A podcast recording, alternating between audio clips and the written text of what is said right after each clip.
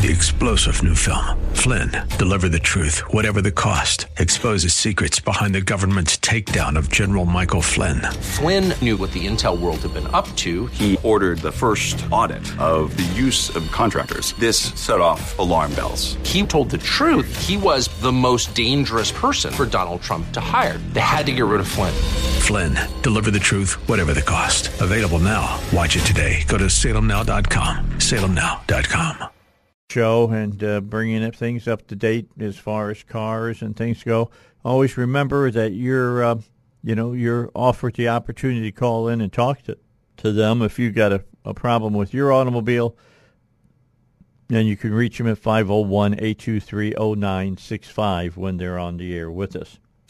All right, the uh, AG there in New York City's got problems, folks, when it comes to former President Trump. You know, this whole thing about uh, a presidential uh, campaign contribution uh, that Bragg is trying to push right now uh, against Trump and uh, trying to say that it's some kind of a of a felony, and it's it, it just to be honest, this is all pardon the the, uh, the pun, but is a trumped up charge against the former president.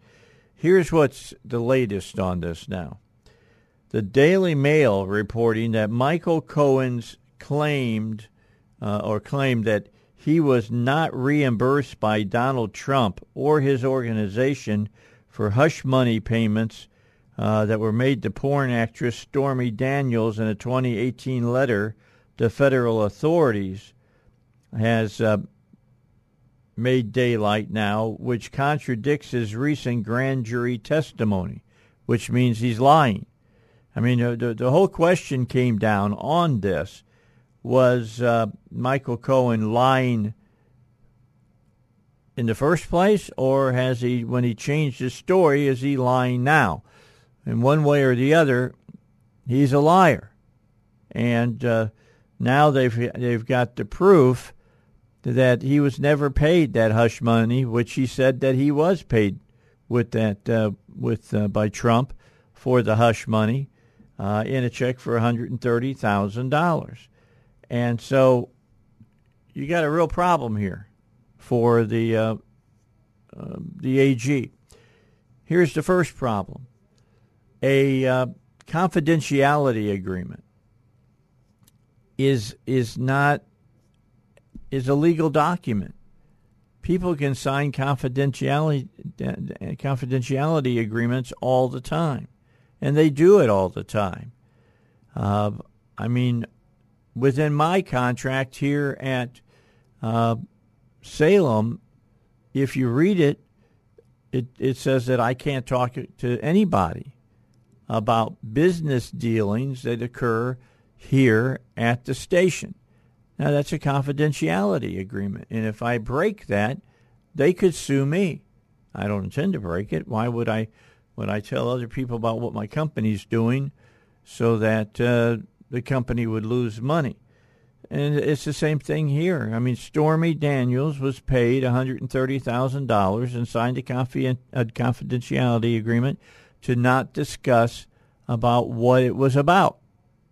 Michael Cohen came out and said, well, the reason that uh, they gave her that money is because depends on when you li- listen to him.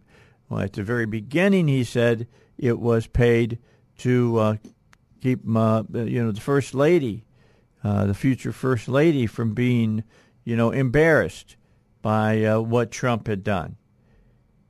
And then you had the uh, the, the situation the, the, the situation that uh, later on here just recently, Cohen came on and said, no, the reason that money was paid was because uh, it was to protect Trump's uh, campaign.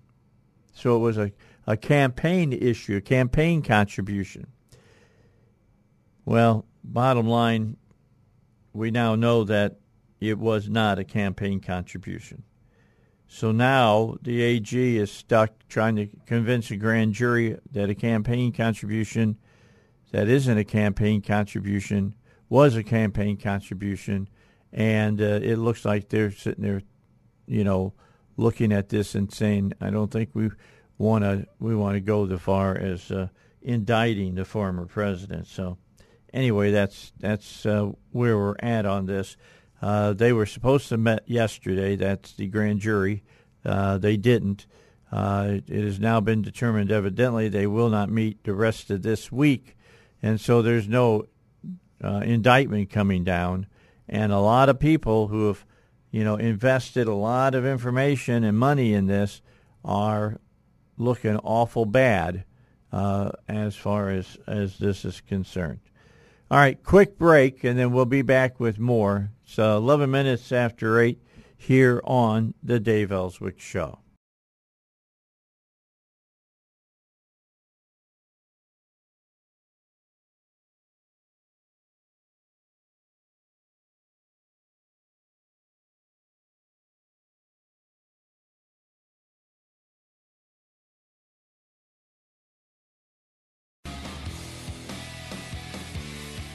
All right, let's get back to it. Uh, I had we called the DEA three times yesterday. Couldn't get a call back. Trying to get some information from them about this uh, new story uh, that busted yesterday, and I wanted to talk about it, but I don't want to just talk about it. I want to talk to somebody who's got the information that can talk about it from, uh, you know, a justice uh, standpoint or whatnot. DEA would be the people to talk to. We'll see if they get back to us today. Uh, but this is a, a brand new story uh, that uh, Townhall busted yesterday. The Drug Enforcement Administration had has issued a new warning about the widespread threat of fentanyl that is being mixed now with a flesh-eating drug that has been seized in a majority of U.S. states. Authorities caution that there's been a sharp increase in the trafficking of fentanyl mixed, uh, mixed with what's known as tranq, which is only approved for veterinary use. Uh, also known, uh, this tranq uh, is making the deadliest drug threat our country has ever faced, uh, even more so than black tar, uh, you know, heroin and things of that nature. And it makes fentanyl even deadlier. That was from Administrator Anne Milgram uh, in a statement she made yesterday. CNN reporting as the fentanyl crisis continues to wreck communities across the country, Philadelphia is now grappling with this powerful animal sedative known as Tranq, that has quickly found its way into the vast majority of the city's drug supply. Now, I don't know if this is being a a veterinary uh, uh, sedative. I don't know if is if it, this is related to PCP in some way, because that's what PCP was uh, back in the late '60s and '70s, and they used to cut marijuana with PCP and other things uh, to to give you a uh, uh, a longer and higher high, but it could kill you and it could really mess with your with your head. In fact, you talk to police officers that have had to deal with people uh, that are high on PCP, and they'll tell you that uh, they're nearly uh, uh, to the point that they can't be uh, brought down by one person. It takes several people to bring a person down that's you know on this stuff. Now I'm wondering if this is the same thing uh, with this new stuff called Tranq that's going on, uh, and cut, being cut, and fentanyl is being cut with it, so that it it prolongs the euphoric experience uh, of the drug. And so uh, we'll keep trying to get somebody on from the DEA to talk about this and how prevalent now is it here in uh, the, the the world of uh, Arkansas. You know, it's uh, evidently it's made its way into uh, most states. I think it's interesting that the DEA not even really talking about this until it spread across our whole country before talking about it uh, to uh, to the American public. But that that's where we're at, as far as uh, this this drug uh, is is concerned. Well, I don't know if you heard this, but there was another shooter out in the Denver school district. Uh, this uh, student shot two staff members, and then he uh, he he uh, took off. He fled and drove into the forest uh, by the school. Uh, the male student shot and wounded two faculty members at the Denver High School, and then fled the scene, spurning a, a citywide search for his whereabouts. Uh, the shooting at East High School was reported at about 9:50 in the morning. Police and medical responders arrived on the scene very quickly to find uh, two adult men with gunshot wounds. One faculty member is in stable condition, the other is in critical condition. The student suspected in the shooting, who is under 18, was under a school safety plan in which he was patted down every day. Now, may I ask a question? Why would we allow a student into the school system that's got to be patted down every day to make sure that you know they're not going to do something crazy. You're not going to have a knife. Got not not going to have a screwdriver. Not going to have a gun. Uh, he had to be patted down every day. During Wednesday's search, a handgun was retrieved, and several shots then were fired in an office area in the front of the school, away from other students and staff. CBS reporting paramedics were able to immediately tend to the wounded men because they were already at the school to treat a student's allergic reaction. Uh, students were uh, being released early. School wouldn't be open for uh, the rest of this week. Denver Public School Superintendent Alex uh, Marrero has said. By the way, uh, some additional information on that. They found this student's truck in the forest, and then they found him not far from the truck and with a self-inflicted gunshot wound. So he had uh, committed suicide. Uh, so there was look, I I understand that we don't want to, you know, finger people and say well they they got problems and you know, but we got to keep them in school. If they're a danger to the point that you've got to pat them down every day that they come into the school, you're for no reason at all, you're putting everybody else in danger. I mean, that, that's just about, I mean, this would not have happened if this kid had not been coming to school. He showed up, he had a gun. And evidently they found it when they went to take it. He got it back and, and, and shot uh, two administrators. Luckily, he didn't just decide to go, you know, postal basically and walk around the hallways and start shooting as many kids as, as many kids as he wanted to. This person had some serious, serious mental issues. You know, I agree we got to have, you know, uh, rules in place for mentally disturbed people. But when you got mentally disturbed people, you don't let them, let them just come into your school and do this kind of stuff. I mean, am I wrong, Aaron? I mean, I I personally think that that's crazy. Uh, even more crazier than evidently this student was. And I know people hate it when I say they were crazy. Well, Im- unbalanced, you, you pick the word, all right, and we'll use it. But the bottom line is this person was mentally sick that they had to be patted down every day and it's a it's the wrong kind of policy to have at a school that that person gets to walk into the school every day even though he's evidently so dangerous he's got to be patted down every day. It's nuts. If you were you're young enough you can remember the school shootings when you were in in school uh, Aaron. Would this be something that you would be a little bit confused by if the school system that you had gone to was letting somebody in that was this dangerous?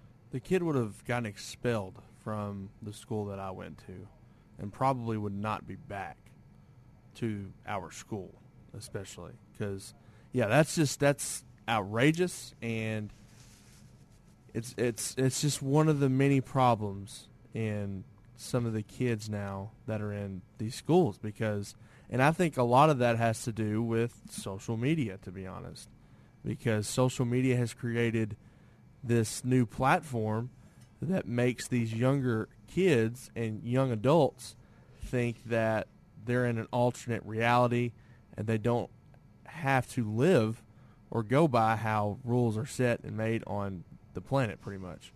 Yeah, I just don't I don't understand why they were letting him back into the school. Yeah, that too. I mean, that's just. I mean, they were patting him down. He had to come into you know where the administration was so they could take him in a room and pat him down to make sure he didn't have a weapon on him. See, that goes back to the school not wanting to hurt anybody's feelings. In my opinion, I think that with the the school not kicking the kid out of school or not allowing him allowing him to come back, they you know think that I don't I don't know. That's that, my whole look on that.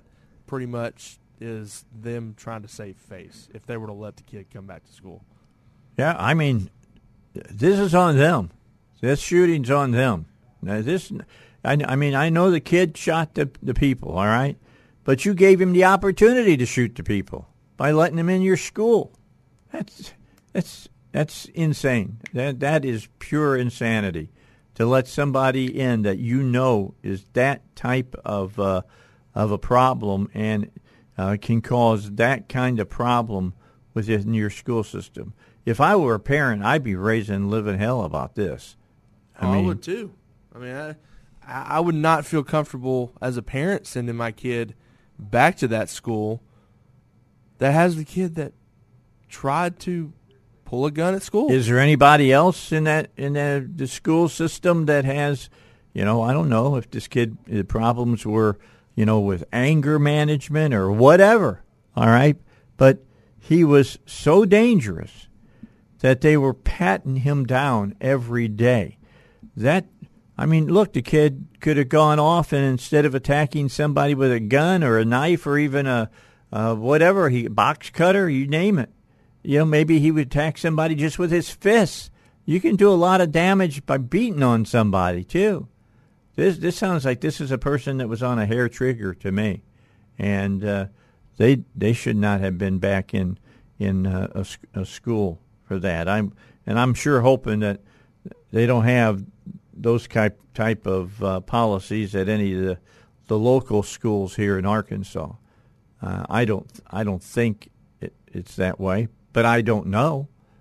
I have no idea. As a parent, you need to find out and make sure that that's not uh, not not a case. But again, let me go over what happened.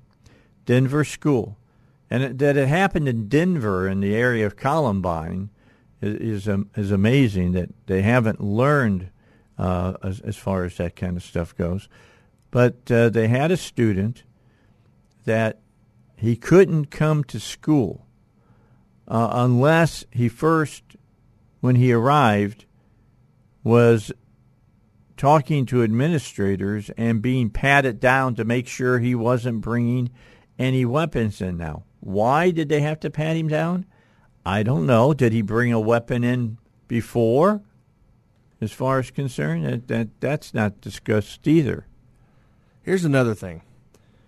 If I'm that kid, knowing that I tried to go to school and shoot somebody, how in the world are you going to be able to do that while also going to school with kids that know you tried to do that?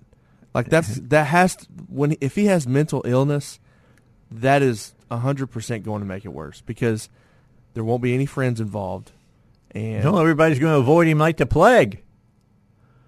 You know, they're going to move away from him. They're not going to want to hang out with him. It's just like that that person yesterday in the story I was talking about the, uh, the about the trans bill and saying that you know he had a daughter in school and nobody wanted to be their friend. Well, you know, kids kids know kids that are different. And I'm not saying it's it's wrong to be different. I'm just saying that if your child is different, you need to find out where the difference is and why it's happening. You know, that I, I, put some I put some real problems here with parents as well. I don't know the home situation. Don't claim to know it. Uh, but uh, the home needs to be doing something about it. Uh, and more than anything else, the school needs to keep the kid out of the uh, the school totally. I mean, he did, he didn't even make it past the administration department, and they found the gun and he started shooting people. Well, that and again, we go back to the bullying side of this. I mean, I could imagine, like I like I mentioned a second ago, the kids that know he did this. Um, there, you cannot you, you can't go back to that school thinking that nothing's just going to happen. I mean, there's there's no there's absolutely no way. All I know is if I knew there was a, another student in my school and they were that dangerous, I would avoid him, like I said, like the plague. I wouldn't get close to him. I see him come down the hall, I'm going the other way. I'm avoiding him at all costs because he's a he, he's a walking time bomb. That's exactly what he is. All right, got to get to Hannity. Let's do that here on the Dave Elswick Show.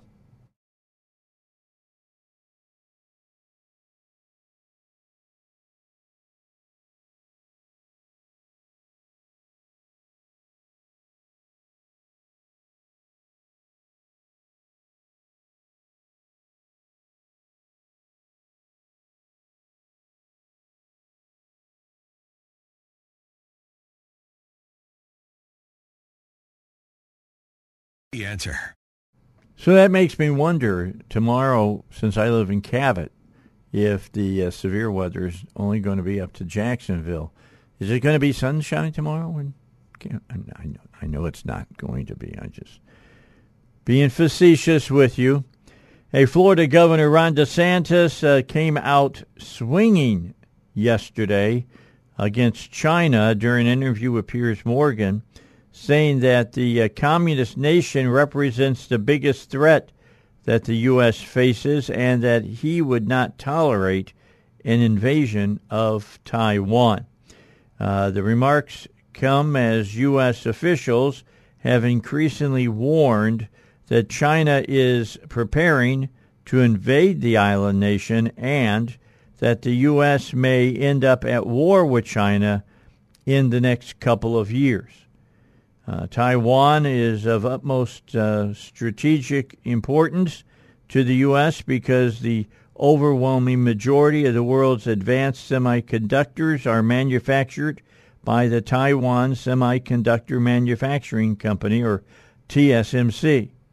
Former Trump National Security Advisor Robert O'Brien said earlier this month that if China invades Taiwan, that the U.S. will destroy TSMC's facilities rather than allow China to capture them, which would make them the new OPEC of silicon chips and allow China to control the world economy. Quote, the United States and its allies uh, are never going to let those factories fall into Chinese hands, O'Brien said.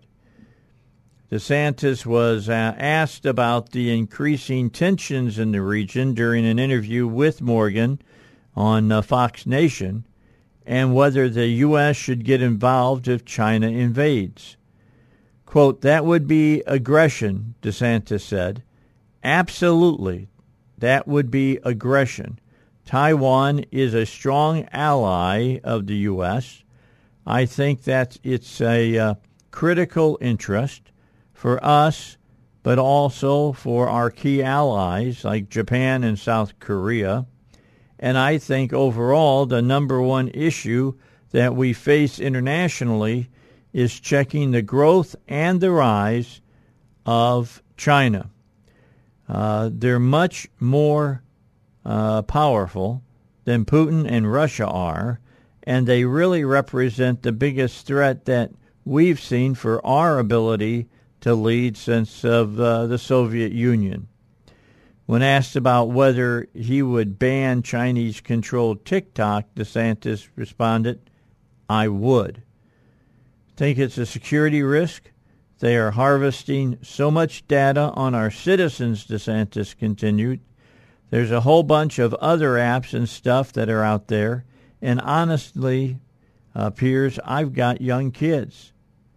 I don't want our kids on some of this stuff. It's not healthy for them. The TikTok in China is sanitized. It's more wholesome. Here they're putting on a lot of uh, bad stuff too. So I think it's had a, uh, cor- uh, a corrosive impact, but that in and of itself wouldn't be enough. What's enough, though, is how they're harvesting uh, that uh, data to use against the American people. So that's something uh, to keep in mind about what uh, Governor DeSantis has to say about that. That falls in line pretty closely to what uh, former President Trump believes. It does not fall in in line with what President Biden has said. Nobody knows exactly what's going to happen as far as President Biden is concerned, uh, and that's why. Uh, though I know a lot of people didn't like the whole idea of the government giving all those tax breaks to companies to build uh, semiconductor chip uh, factories in the United States to to break the chain on that, I'm more than happy uh, to spend uh, uh, public money uh, to make sure that we get those high-end chips that we need made here in the United States, so that we don't run into again what we did in the pandemic, where we couldn't get chips, uh, and uh, you had you know car dealers that didn't have cars to sell uh, because they didn't have the chips to put into those cars, uh, so those cars would run correctly. I mean, there's still some, there's still there's still uh, cars out there that are like that right now. Uh, you might have you might have bought yourself a, a 2023, getting ready to buy a 2024. Uh, that's going to be coming out in a few months, and they'll say, well, this and this and this won't work because we don't have the chip that goes in uh, to the computer system in your car, maybe to run the air conditioning on your seats or the heater on your steering wheel or, or uh, something dealing with uh, your information center or, or whatnot. There's all kinds of problems out there uh, still with supply chains, and it's because of uh, those supplies not being made over in China the way that they're uh, supposed to. So keep that in mind uh, as well. Uh, as well. Okay, so some other stuff that's out there uh, that you you should know about, and this is a story that uh, broke just here over the last couple of days in New York City. Uh, a trans cyclist. I try to keep you up on these stories, by the way. So let me scroll down to the story that I had. And uh, a transgender female won a women's cycling event in New York City over the weekend, becoming the latest transgender female athlete to face pushback over athletic achievements. In a, uh, social media post from New York City Cycling News, Tiffany Thomas can be seen standing atop the winners' pro, uh, podium last weekend at the Randall's Island Crit, a cycling series held in New York City. Thomas, a member of the LA-based women's cycling group LA Sweat, stood alongside two other women who came in second and third place. National Review saying Thomas's victory in New York City was not an uh, anomaly. Uh, the cyclist has placed in various competitions in recent years, costing two women uh, titles. While Thomas's teammates are all between the ages of 24 and 32, Thomas is 46 and only started cycling at 40 years old. female athletes in sports ranging from skateboarding to powerlifting to swimming are increasingly dealing with male intrusion. Uh, I guess you heard the story here not too long ago of the uh, power lifter that is a, a man who is uh, identifying as a woman, and uh, the powerlifting organization that governs uh, their sport said, eh, that's all right. You know, no harm, no foul, except that he's resetting all the records in the record book. Because as a male, uh, just the physiology of being a male gives him a decided advantage about this. I'm going to be interested to see how long it's going to take before women get fed up with this.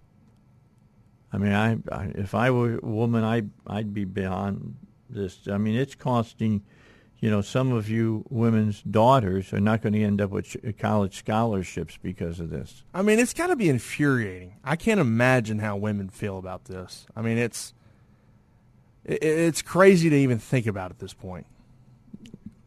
It makes no sense to me. None. I mean, it really does. It makes no sense to me. A man is a man, a woman is a woman, and never shall they meet. They can't be equal. Doesn't work that way. I don't care how many puberty blockers. I don't care how much uh, testosterone reduction in the womb. That testosterone goes a long way in making uh, the, the ability for a male child to increase muscle mass quicker, uh, and uh, it, it's just it's insane. It really is insane. It's one thing to have you know co-ed sports. It's another thing to make uh, women compete one on one with men. I mean, it just is. It's not right, and uh, they're tearing down. Look, as long as as women have fought uh, to to find their place with their own sports teams. I mean, be it whether it be hockey or whether it be wrestling, whether it be uh, tennis or baseball or fast pitch softball or track and field or whatever. It's taken them hundreds of years to get a get a level platform to compete on, and now uh, people are allowing men to get into women's sports and to totally erode and turn those sports upside down. It's ridiculous. Uh, and, and I, I'm very much a women's sports kind of guy. Uh, I won a national award from the Women's Sports Foundation uh, dealing with women's fast pitch softball because I, I used to do it when I, I did boys baseball, and I went to my boss and I said, "Hey, look, boss, if we're going to do the guys, uh, there's a lot of competition in the girls' sport. Let's do the sports, uh, the the women's fast pitch as well." And I don't know if uh, the old uh, station WJOY uh, in Crown Point is still doing it or not. I mean, it's it's been sold and and bought by several different people. If they're still doing it, uh, it was one of the, the, the biggest listened to segments of the radio station was the girls' sports. Uh, I made sure that we did uh, girls' basketball and, and all the rest. It was something that uh, the fans wanted, and it's something that the the parents and the families wanted. They wanted the same coverage for their daughters as their sons got. All right, let's take a break. We got more to uh, go here as we finish up the second hour. It's the Dave Elswick Show, 101, The Answer.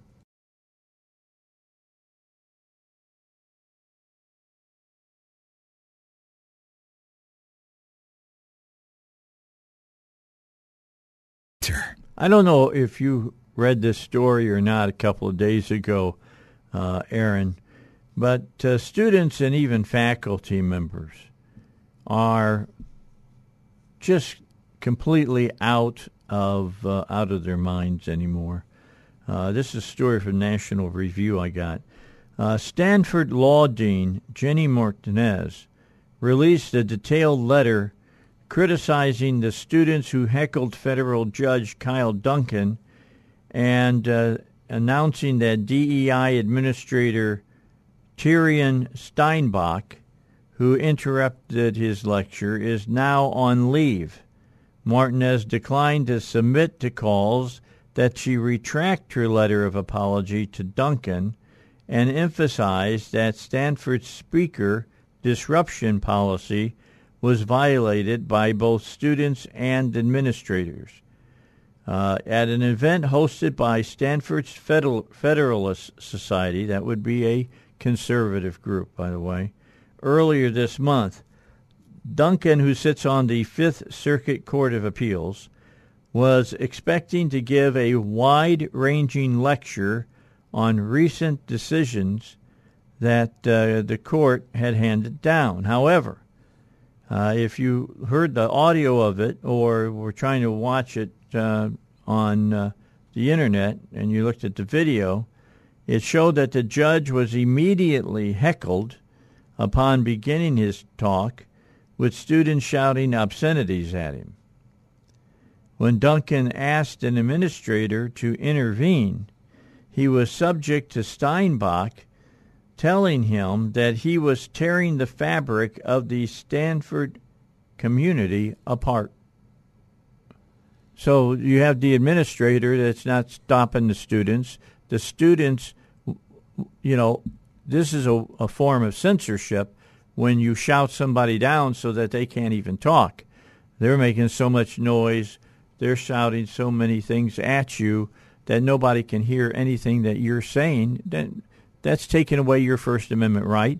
Stanford has some rules about that, and the dean uh, put uh, the uh, the DEI person on uh, administrative leave because of this. But the students you know, they want her to retract that letter. She says, nope, not going to do it. So I give the dean credit uh, on this. Uh, the dean was, uh, the law dean was uh, Jenny Martinez, uh, who, who stood her ground on that, and that's good.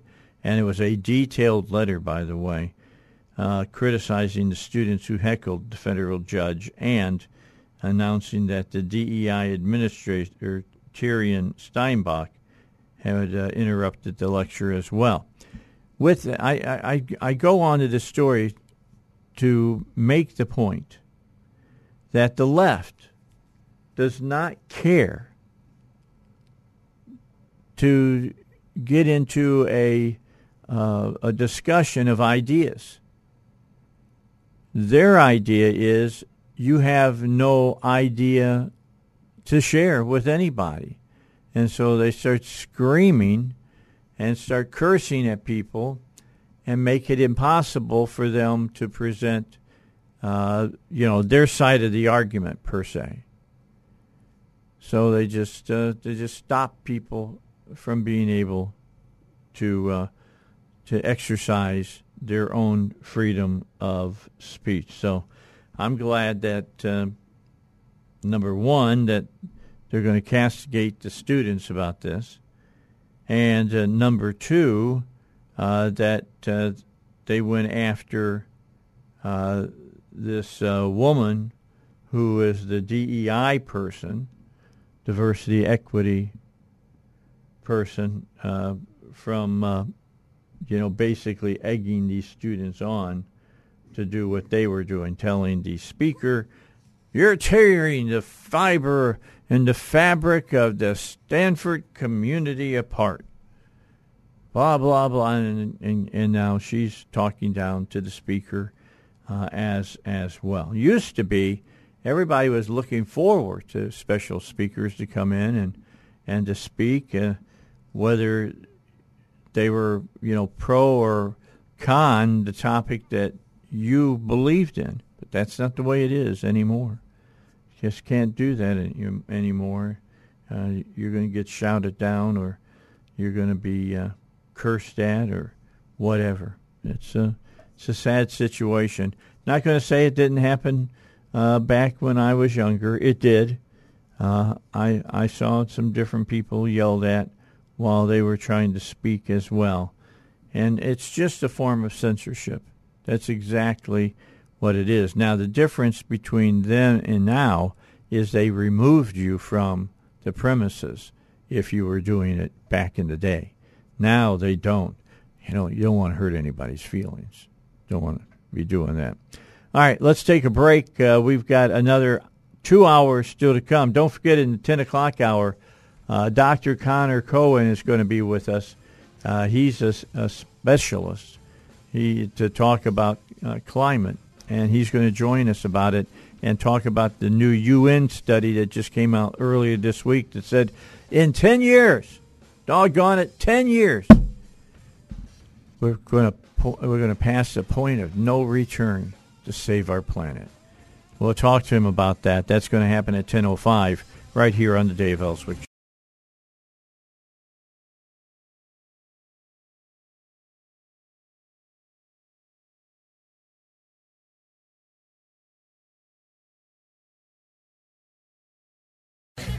We move into the 9 o'clock hour. Don't forget 10 o'clock right after the news. We'll have Dr. Connor Cohen. He was on with me at CPAC. A uh, very learned man. And uh, he, has got his uh, PhD uh, around earth science and things of that nature. And uh, he'll be talking about the UN report that came out earlier this uh, week dealing about global warming and how they're you know, trying to scare the bejeebies out of everybody again uh, by saying uh, by ten by ten years from now, you know, they wag their finger at us. Uh, by ten years from now, uh, it'll be the point of no return. We won't be able to go back and stop global warming. House Judiciary Committee Chairman Jim Jordan of Ohio has uh, sent out letters to two former Manhattan DA office attorneys seeking information that could support a claim District Attorney Alvin Bragg's prosecution of former President Donald Trump is politically motivated. Well, duh. I mean, I understand why Jordan's doing this, but it's pretty obvious that it's politically motivated. And, and let's get into it a little bit more as far as that's concerned. The attorneys are uh, Mark Pomerantz and Carey Dunne. They sought to prosecute Trump in 2022 on this exact same thing uh, that that Bragg's doing right now. But Bragg had rejected their legal theories on that, and those two attorneys then resigned. Since then, Trump announced his candidacy for the 2024 presidential election and lo and behold, A.G. Bragg has changed his decision on prosecuting him. Jordan contends that Bragg's sudden change of heart was tied to the announcement and has criticized what he describes as a, quote, unprecedented abuse of prosecutorial uh, authority. Uh, Bragg's office is investigating whether Trump was involved in paying hush money to Stormy Daniels during the 26th presidential campaign. Now that that statement right there is not exactly true. They're not worried that he paid money uh, and had her sign a non-disclosure agreement. For the most part, they're trying to say that political contributions were used to pay the one hundred and thirty thousand dollars to Stormy Daniels during the 2016 presidential campaign. The DA's office informed the court that the grand jury, who potentially could deliver an indictment, would convene again at 12 uh, in the afternoon uh, today. A source with the court told Fox News it's not clear if the grand jury would hear another witness or vote on a possible indictment today. Quote, this indictment comes after years of the district attorney's office aggressively pursuing charges with you and other special prosecutors leading the investigation into every facet of President Trump's finances. Last year, you resigned from the office over the AG's initial reluctance to move forward with charges in 2022. Bragg is now attempting to shoehorn the same case with identical facts into a new prosecution, Jordan wrote. Then he added, based on your unique role in this matter, we request your cooperation with our oversight of this politically motivated decision. In the letters, Jordan requests all documents and communication between the Manhattan DA's office and the Department of Justice regarding the Trump investigation. He also requested all such documents and communications between the Manhattan DA's office and Pomerantz and Dunne. Jordan is also seeking all documents between the two officials and the Manhattan DA's office regarding their appointments as special assistant district attorneys. In January 2022, soon after Bragg took office, he expressed doubts about President Trump's case and suspended the investigation. This decision caused you and your colleague, Mark Pomerantz, to resign in protest, the Republican chairman wrote in the letter to Dunne. Quote, it now appears that your efforts to shame Bragg have worked as he is reportedly resurrecting a so-called zombie case against President Trump using a tenuous and untested legal theory. Jordan also sought to poke holes into the potential indictment, saying Trump's former attorney, Michael Cohen, could not fairly be considered an unbiased and credible witness. In addition, Bragg's star witness, Michael Cohen, has a serious credibility problem as a convicted perjurer and serial fabricator with demonstrable prejudice against President Trump, the lawmaker wrote. 2018, Cohen had pleaded guilty to multiple crimes, which included paying hush money in an attempt to influence the election, lying, and campaign finance violations. The Ohio legislator concluded that the totality of these facts is that Bragg's impending indictment is motivated by political calculations. He went on to say the facts of this matter have not changed since 2018. No new witnesses have emerged. The Justice Department examined the facts in 2019 and opted not to pursue further prosecutions at that time. Even still, according to reporting, the investigation gained some momentum this year, and Bragg's office convened a new grand jury in January to evaluate the issue. The only intervening factor, it appears, was President Trump's announcement that he would be a candidate for president in 2024. Unquote. Jordan's dual letters come first uh, just days after Trump announced he would be arrested in New York on, on Saturday, urged his supporters to protest. No arrest, by the way, was made. Only a small group of people showed up outside his Trump Tower. So uh, on and on and on this goes. And as the old saying goes, where it stops, nobody knows. Uh, I don't. I personally don't think they're going to indict the man. I think that they'd be foolish to. They've already seen. Look, if you look at last month's uh, polls, Trump and DeSantis were virtually tied for who was going to get the uh, Republican nod. I think it was like 47% for Trump, 42, 3% for DeSantis. And now, since all this new stuff has started coming up, uh, it's like 49% Trump, 27% DeSantis. Uh, he's lost. Uh, he, he's he's he's lost some uh, some momentum, and the reason being is that Trump's in the news every day, day in, day out. You know, P.T. Barnum was right. You know, uh, bad uh, bad information is just as good as good information, as long as it's on the front page of the newspaper. You know, it helps you out.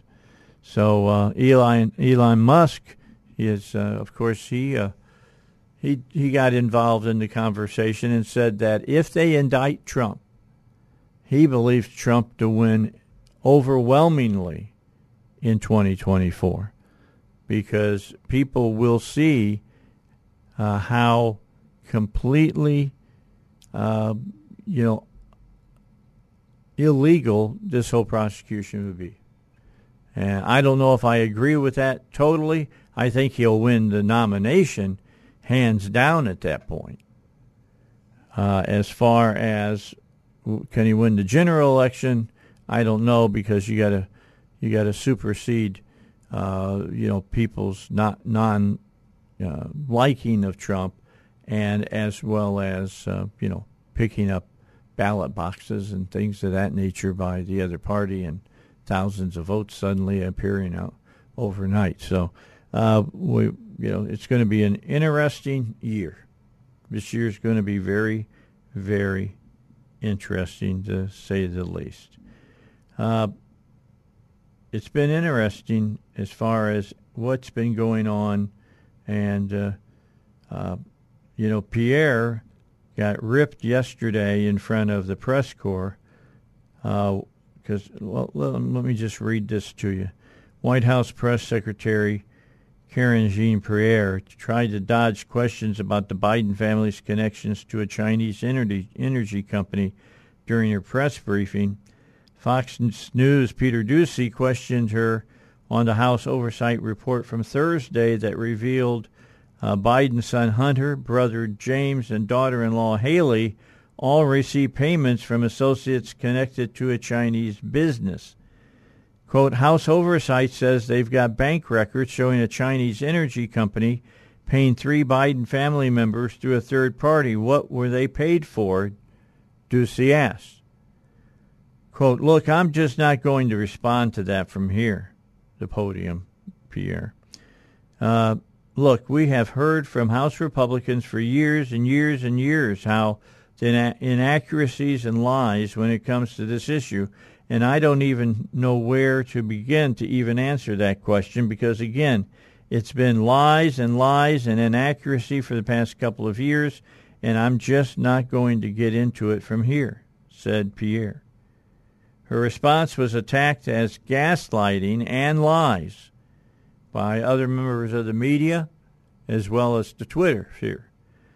Quote, Hunter Biden's legal team has publicly acknowledged that these pay- payments happened the denial by President Biden and his dodge by uh, uh, the press secretary are nothing but gaslighting. That from uh, Washington Examiner Justice Department reporter Jerry Dunleavy. She's lying, National Review contributor uh, Shanker tweeted. The claim is so not true that KJP is unable to flatly deny it, conservative writer Doug Powers joked. Podcast host Ahmed Aslikin agreed she's lying and the press knows that she's lying to them. Washington Times commentary editor Kelly Riddell wrote, Lies? What lies? Explain to us by explaining the Biden family transactions why, in fact, this is a lie. Radio host and Fox News contributor Guy Benson said, she went on to justify her non answer by citing years and years of lies for Republicans, but her boss has told documented lies on this very subject. No response on the bank records is unacceptable. It's a legitimate question, and if it's just a new lie, prove it. So uh, things got uh, got crazy.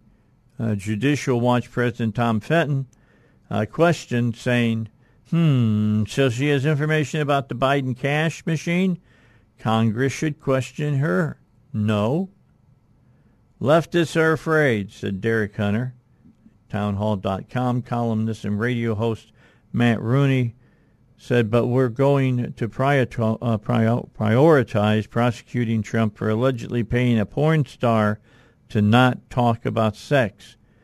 We're living in an insane time, folks, especially for my fellow 80s, 90s kids who are told it's okay to commit perjury if it's sex during the Clinton ordeal.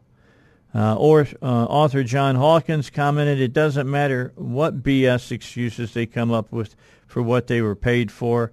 Everyone knows they were really paid to influence uh, Joe Biden. Does anyone think all these companies that paid the Bidens didn't get anything for their money? Really? So uh, it's getting, getting interesting to say the least. In response to this denial, House Oversight Committee Chairman James Comer demanded in a letter on Tuesday that Biden correct the record on his misleading and dishonest statement and to do it by March 27th. Quote, the committee is concerned about the national security implications of a president's or vice president's immediate family receiving such lucrative financial deals from foreign nationals and foreign companies without any oversight. So uh, they're drawing the the line in the sand, so to speak. Uh, so to speak, they're, they're putting it down in bright red. We'll just have to see if the Biden administration is going to step over it, and if they do, how are they going to defend themselves? We'll uh, get back to talking about what's going on in the country and get ready for our uh, 10 o'clock guest, Dr. Uh, Connor Cohen, as we continue here on the Dave Elswick.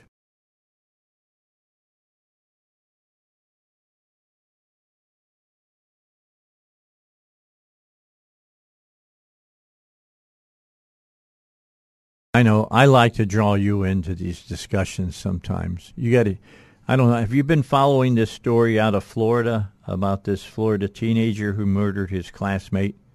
She was a 13 year old cheerleader. Oh my goodness! Yeah, No. and uh, the mother yesterday it was a there was a sentencing hearing because the kid uh, pleaded guilty back in uh, January, and this uh, young man is 16. He pled guilty to one count of first degree murder and that was the day jury selection was set to begin at his trial for stabbing Tristyn Bailey. Now, let me talk about how heinous this was. He didn't stab her four or five times. He stabbed her, are you ready for this? 114 times. Oh my goodness! And left her body in a wooded area near a pond. The mother, appearing before the judge, said, Your Honor, I plead with you. Please consider everything he has done to our daughter and our family. Aiden made a, uh, a heinous decision on May 9th of 2021 and took the very life that I brought into this world. Please do not for one second think that he would be rehabilitated at this point. He is beyond saving. Bailey spoke on the second day of a sentencing hearing held before Judge R. Lee Smith in a Seventh Judicial Circuit courtroom in St. Augustine. Tristyn's father and three of her four older siblings also tearfully addressed the judge, urging him to impose the maximum sentence. Now, Smith, the judge, decides whether to give Fucci, who is being tried as an adult, a minimum of 40 years up to uh, life in prison. His decision could come as early as tomorrow. Uh, Fucci is not eligible for the death penalty because he committed the crime when he was 14. Bailey described the frequent nightmares that now haunt her. Visions flood my head. How terrified she must have been. What went wrong in that moment of betrayal from someone she thought was her friend? Did she know it was coming? Did you wait for her back to be turned for the first strike of the knife? State Attorney R.J. Larizza previously revealed that Tristyn had 49 defensive wounds on her hands, arms, and head, and that the tip of the hunting knife that the young kid used to kill her broke off in her skull. This was a vicious, vicious attack. Quote, she fought, and our beautiful daughter suffered for so long as she he took no mercy, Stacy said before staring directly at her child's killer, who was wearing a red prison issue jumpsuit. Aiden, you have destroyed me and you have destroyed my family. Tristyn's sister, Alexi, was the first family member to address the court. She took the witness stand without speaking and methodically placed 114 turquoise stones into a jar, which took nearly two minutes. Mm. Well, I'm sitting here reading the story, and I mean, obviously, you know, this kid had some problems at home because in the article says associates told detectives he had a turbulent home life and would indulge in dark fantasies as a way to cope with the turmoil, which is not good. no. Not a good home life. Evidently, when you stab somebody 114 I mean, times, you're just- disturbed.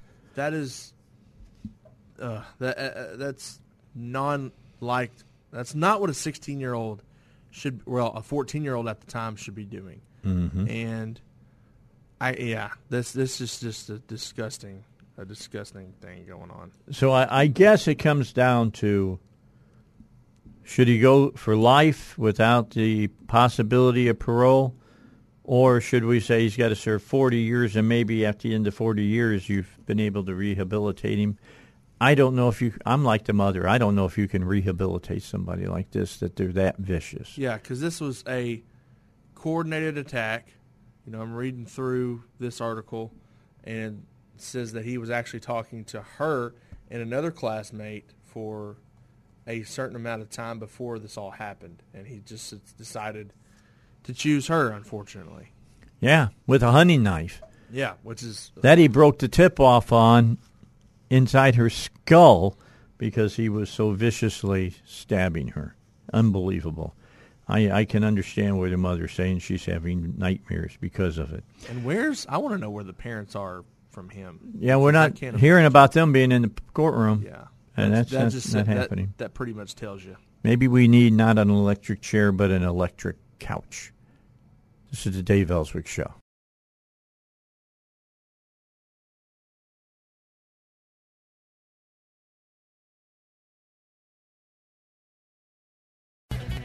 All right, let's get back to it here on the Dave Elswick Show final hour. I've been telling you for the last few days uh, that we had a special guest coming up here during this half hour. And Dr. Bonner Cohen is going to join us. Uh, he is a senior fellow uh, at the National Center for Public Policy Research. We were lucky to, to grab hold of him uh, at CPAC a few weeks ago, and uh, I made uh, a, a really nice relationship with the folks that that handle his appearances, and we'll be having him on more often here on the Dave Elswick Show. Let me just give you a, a background on the doctor. I, I really want to do this. Articles by Dr. Cohen have appeared in the Wall Street Journal, Forbes, Investors Business Daily, New York Post, Washington Times, National Review, Philadelphia Inquirer, Detroit News, Miami Journal, Constitution, Miami Herald, and dozens of other newspapers in the U.S. and Canada. He's been interviewed on Fox, on CNN, Fox Business, uh, BBC, BBC Worldwide Television, NBC, NPR, uh, N24, which is a German language news channel, which who had showed up in my studio uh, about a year and a half ago doing a, a story about talk radio. Uh, Voice of Russia and scores of other radio stations here in the U.S., including my own. And Dr. Cohen has uh, testified before the U.S. Senate Committee on Energy and National uh, Natural Resources, uh, Environmental and Public Works, as well as the U.S. House Committees on Natural Resources and Judiciary. He's spoken at conferences in the United States, the United Kingdom, uh, Germany, and even Bangladesh. So what can I say? It's just uh, the man has a pedigree that is uh, uh, longer than my arm, to be honest with you. And it's good to have him on with us. Dr. Cohen, I want to talk to you today, today about the UN and this newest report they came out with dealing with global warming. If there's one thing I can always, always trust is that the UN will get it wrong. And um, I think that they have gotten it wrong again. Why don't I just kind of turn it over to you and you can tell my listeners why that is? Uh, yes, I'd be happy to. You know, there are very few certainties in life, but as you correctly pointed out, one of those certainties is that the UN is going to come out uh, with a report on this, that, and the other. And oh, it, with certitude, we can say that that report is going to be wrong, and this one is no exception. A little bit on background. In 1988, uh, the UN created something called the Intergovernmental Panel on Climate Change, IPCC. And this was in reaction to uh, growing discussions led at the time by uh, Al Gore, later joined by others, uh, putting forward the idea uh, that we were experiencing a potentially dangerous warming of the planet caused in large part by our use of energy, specifically fossil fuels. The argument which actually went out and grabbed something that had been wafting around Europe ever since the middle of the 19th century, uh, that uh, excess levels of carbon dioxide in the atmosphere were actually heat-trapping gases and would have, as a result, if those levels built up, uh, a progressively warmer planet. Gore picked up this idea probably while he was in college, embraced it. It, it became his life's work, so to speak. And he was soon joined by many more. The uh, global environmental movement, which was becoming uh, ever stronger, and by the way, ever richer thanks to generous donations uh, and excellent political ties that they were able to make. They saw something. Uh, if you get control of energy. You get control of the people who use and need energy. Bingo, that is the road to power. And lots of it, and it's not just the road to power. For certain people, it's also going to be the road to wealth. And so what the, what the environmental movement did uh, is in conjunction with uh, transnational bodies like the UN and others, we're going to put out the idea that we need to take urgent action to keep our planet from overheating. And that means doing away uh, with fossil fuels and replacing those fossil fuels with something. Uh, right now, all the rage is renewable energy uh, wind turbines and solar uh, panels. And it was able to catch on, I think, in, in large part because, well, it sounds like such a noble thing that if, in fact, there is a, a danger from an overheating planet, uh, if you accept that premise, then we need to do something about it. And for a lot of people, they can go out and virtue signal uh, by buying such things uh, later on as uh, electric vehicles and uh, committing to lowering their so-called carbon footprint. Uh, it gave certain people a cause. And it is also something uh, that has been spread throughout our institutions uh, preschool, K through 12, universities, uh, but also in the corporate boardrooms, uh, the uh, corporate media, uh, social media. It's been a full court press. And as again, the UN has been a major uh, participant in all of this. It regularly comes out with these reports uh, including the one you mentioned at the beginning of, of the program that just came out a couple of days ago. And it was your standard issue uh, UN report, saying, among other things, that we were on the verge of crossing the temperature threshold after which we would lose control of the climate. The climate would heat up, and if we don't take urgent action within the next 10 years, uh, the world's 8 billion inhabitants will be facing a climate, climate disaster. Uh, now, what is the basis of all of that? Yeah, see, that's that's that's the whole problem. The problem comes down when you start talking about facts because they don't have anything that backs up what they're saying. That's exactly right. Because the whole uh, thesis of man-made global warming uh, is not uh, supported by climatological observations. The only thing they have going for them uh, are climate models. The problem with models is, stripped of their pretensions, they're nothing but guesswork. Mm-hmm. And you cannot model the climate because for all the brilliant people that we have in the world, uh, we still don't understand everything that causes the Earth's climate to change when people say we need to do something to stop climate change, that's pure nonsense because the climate's going to change regardless of what we of what we do. The term climate change is redundant. It's undergone many changes in the past, and it will undergo many changes in the future. And the notion that uh, bureaucrats, uh, Hollywood actors, uh, Broadway stars, politicians in Washington, D.C. and elsewhere are going to take a few steps, uh, come up with some new resolutions, do away with gas stoves and things like that. All of that is going to stop climate, climate change in its tracks is pure nonsense the Earth has, in fact, warmed up about oh, 1.7, 1.8 degrees Fahrenheit over the past 200 years. But that's simply the planet rebounding uh, from what we can call, or is called in, uh, in science, the Little Ice Age. Uh, which ran from about oh, 1400 to around 1800, 1850, a time uh, when temperatures were much colder than they are now, hence the name Little uh, Ice Age. And by the way, atmospheric levels of carbon dioxide, which we should have learned in school as plant food, uh, were also down. That came on the heels of a medieval warming period where temperatures were much higher than they are today that followed a cooling off that roughly coincided with the fall of the Roman Empire. And during the time of the Roman Empire, temperatures were also very warm with vineyards throughout Great Britain.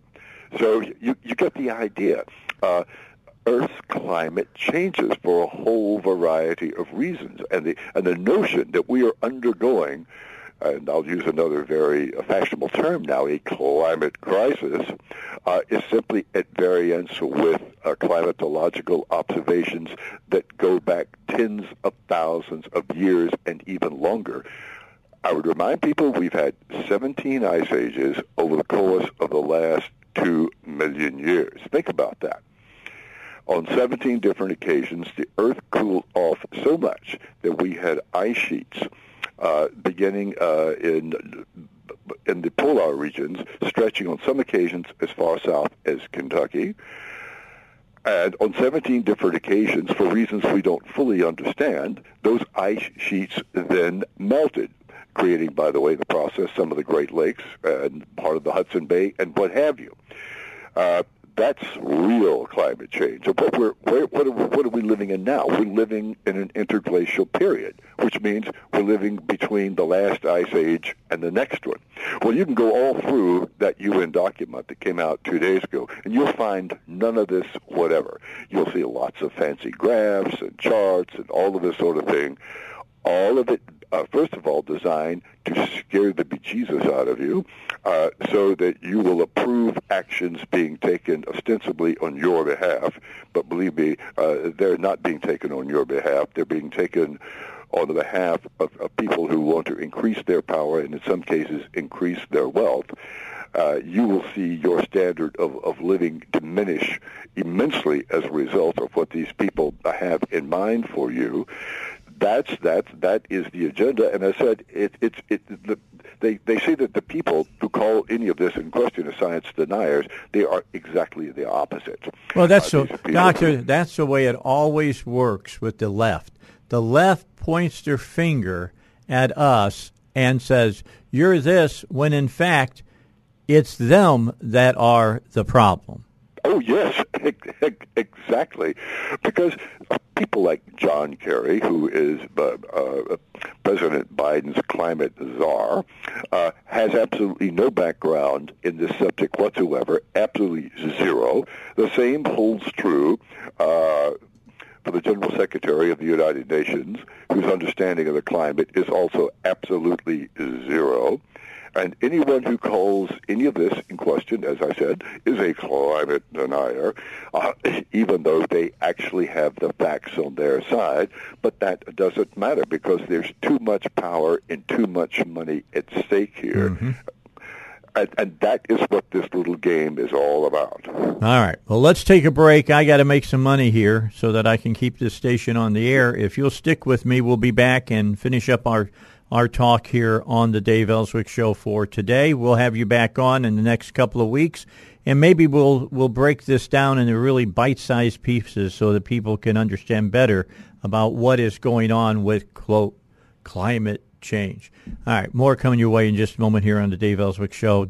Dr. Uh, uh, Cohen is going to be right back with us. Hillcrest Designer Jewelry, don't forget about them. Uh, located 3000 Kavanaugh, Suite E. They're open Monday through Saturday, 10 to 6. It's my favorite jewelry store.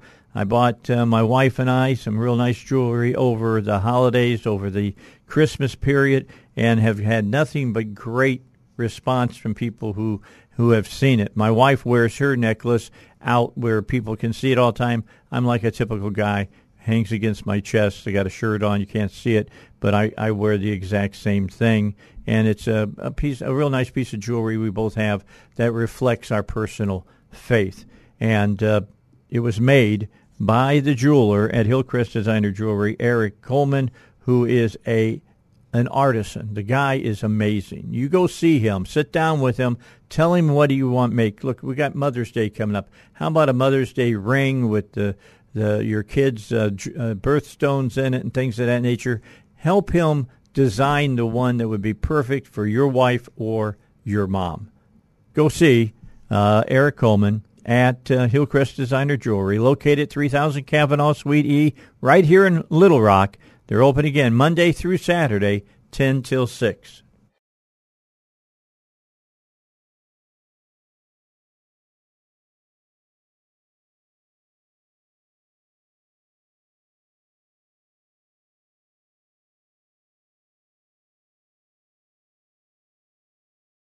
All right, back. Let's finish up with our uh, interview with Dr. Cohen. He, of course, the senior fellow at the National Center for Public Policy Research, and we're talking about global warming. I've talked about it for years. I remember when I was in in high school, doctor. In fact, I still have the. I think it's a, a Time magazine that says the next coming ice age. That's the big title on there. And of course, now it's all about global warming, and then they changed it to climate change so that they can never be wrong. I mean, the climate's always going to change. All you got to do is, if you ever live down here in Arkansas, you'll find our climate changes hour to hour uh, easily.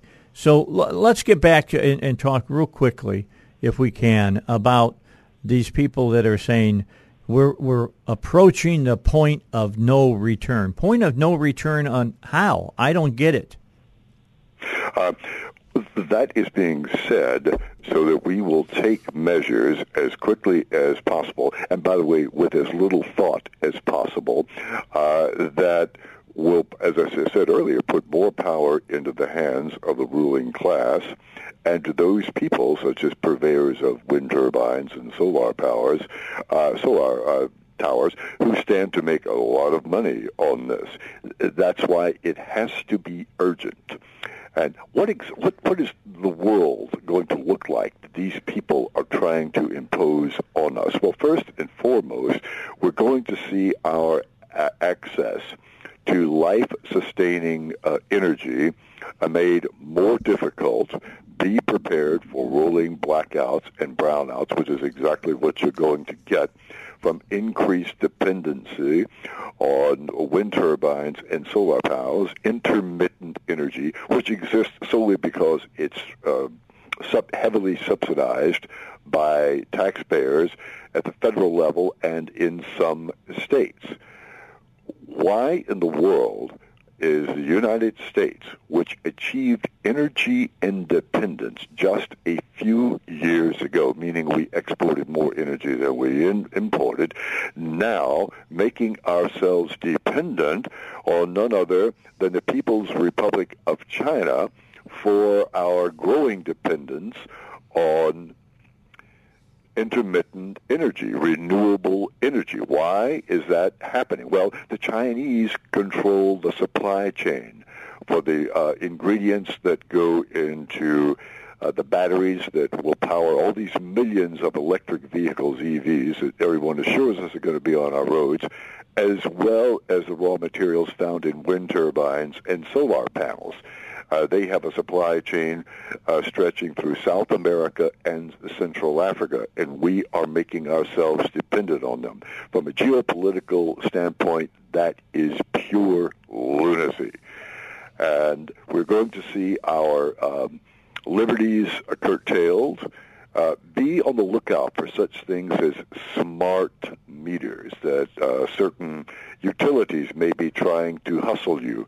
Don't go anywhere near them uh, because they're actually surveillance devices that are going to not only monitor your energy use, but if it is determined by the powers that be that you're using, in their opinion, uh, too much energy, you're going to find that energy curtailed aside from the fact that you're pay- you'll be paying more for it.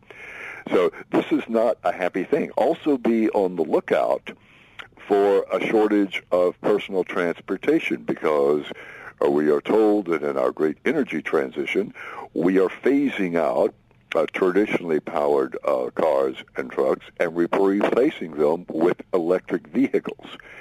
Where is the electricity going to come from? That's a good question, isn't it? Yes, it is.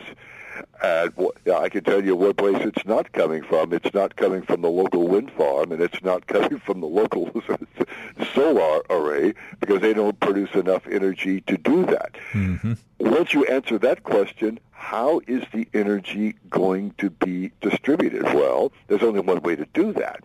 That's on high voltage high voltage power lines tens of thousands of miles of high voltage power lines that will be going through every neighborhood, every farm, every community in this country uh, to reach the uh, charging stations to power up EVs. Charging stations, by the way, which U.S. taxpayers are paying for, unlike the traditional gas stations, which are actually paid for by, by the gas companies and, right. and, and, and not taxpayers. All right, Doctor, let me jump in. I'm going to bring our conversation to an end. I'll talk to your people. We'll get you on in a couple of weeks and we'll decide where we want to go from there. But every couple of weeks, we're going to take on this subject here on the Dave Elswick Show, and you're our man, okay?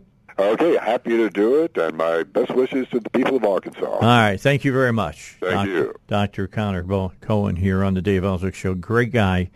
And uh, now you heard somebody who's giving you the facts now. He can continue to give you the facts as well. So I'm going to take a take a break.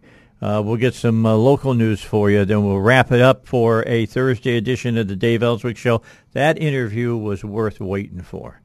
What a great interview here on the Dave Elswick Show.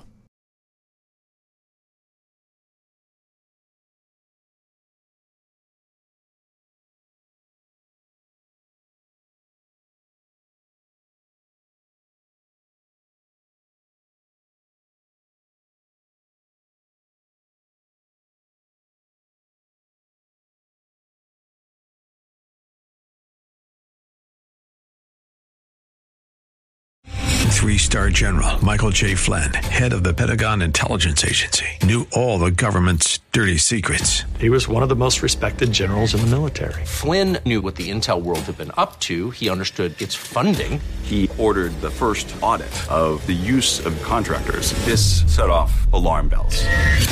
The explosive new documentary, Flynn, Deliver the Truth, Whatever the Cost, uncovers the facts behind this scandal. Flynn told the truth. He was the most dangerous person for Donald Trump to hire. I find out the worst enemy that I'm going to face in my life is right here in America. They took my assessment and they wanted me to change it. And I was like, I'm not changing it. They had to get rid of Flynn with in depth interviews, archival footage, and never before seen personal records of the man behind the headlines. I just felt like I was drowning. Flynn, deliver the truth, whatever the cost. Available now. Watch it today. Go to salemnow.com. Salemnow.com.